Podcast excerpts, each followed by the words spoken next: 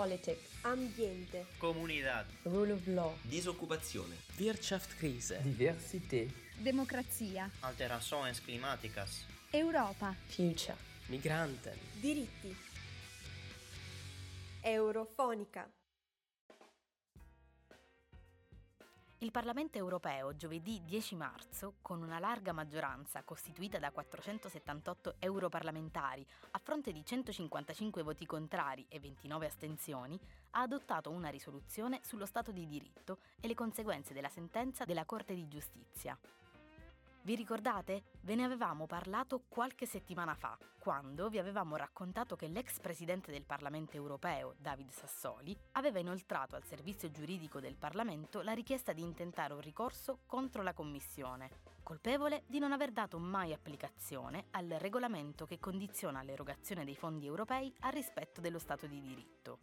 Riavvolgiamo per un momento il nastro. Cos'era successo? Il 16 dicembre 2020 il Parlamento e il Consiglio avevano adottato un regolamento che, per proteggere il bilancio dell'Unione, prevedeva la possibilità per il Consiglio, su proposta della Commissione, di sospendere, ad esempio, i pagamenti a carico del bilancio dell'Unione verso i Paesi membri che si erano macchiati di violazioni dei principi dello Stato di diritto.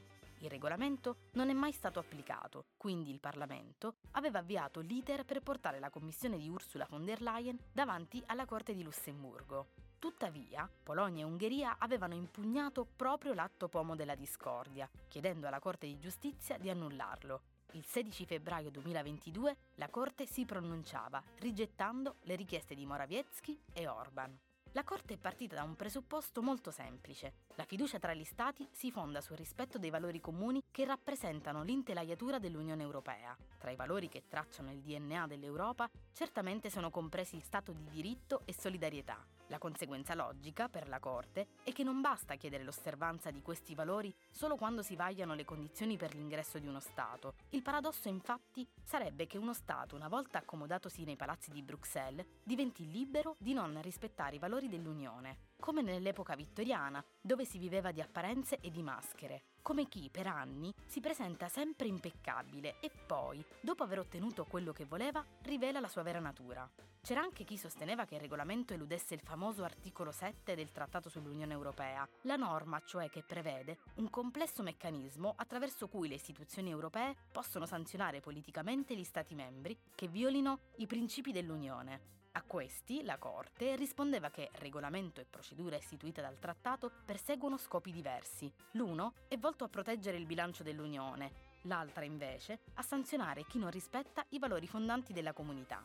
In plenaria si sono discusse due proposte di risoluzione. La prima presentata dal Partito Popolare Europeo, dai Socialisti e Democratici, Renew, Verdi e dalla sinistra. La seconda, invece, dai conservatori riformisti e alcuni europarlamentari del gruppo dei non iscritti. E qui occorre fare due considerazioni. La prima, se si leggono le due proposte, si intuisce subito il fatto che siano diametralmente opposte, proprio a partire dalle fondamenta ideologiche. Da un lato c'è chi loda l'operato della Corte, accusa le altre istituzioni europee di non fare abbastanza e anzi chiede che il meccanismo di condizionalità non riguardi solo il bilancio dell'Unione, ma sia esteso anche al Next Generation EU. Dall'altro, invece, si fa appello al principio di attribuzione, sostenendo che l'Unione non abbia il potere di prevedere meccanismi che non siano quello previsto dall'articolo 7. Si fa richiamo all'eterogeneità di interpretazione della nozione di Stato di diritto, si fa riferimento a una sorta di principio di presunzione di innocenza degli Stati. Se contro uno Stato è stata avviata la procedura prevista dall'articolo 7, fino a quando questa non sarà conclusa, quello Stato dovrà essere trattato su un piano di parità con gli altri. E poi, piccolo spoiler, la proposta che è passata è quella promossa da alcuni dei partiti che nel 2019 hanno sostenuto l'elezione di Ursula von der Leyen.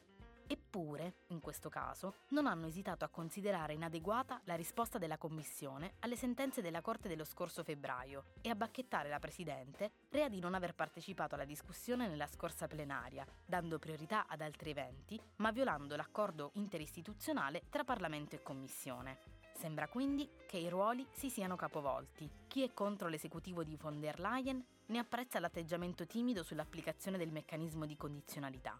Chi invece è più allineato ideologicamente all'inquilina di Palazzo Berlemont ne prende le distanze.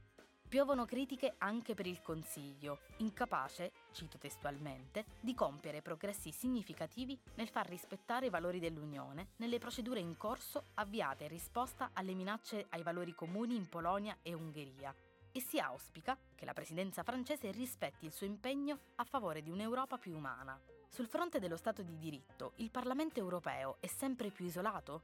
Eppure, come ci ricorda il testo della risoluzione, la guerra in atto in Ucraina ci ha ricordato l'importanza di proteggere la democrazia e lo Stato di diritto con tutti i mezzi a propria disposizione. Eppure, ogni partita finisce al novantesimo minuto, mentre qui l'arbitro ha appena fischiato l'inizio. Renata Giordano da Strasburgo per Eurofonica. Politics. Ambiente. Comunidad. Rule of law. Disoccupazione. Wirtschaftskrise. Diversität. Democrazia. Alterações climáticas. Europa. Future. Migranten. Diritti. Eurofonica.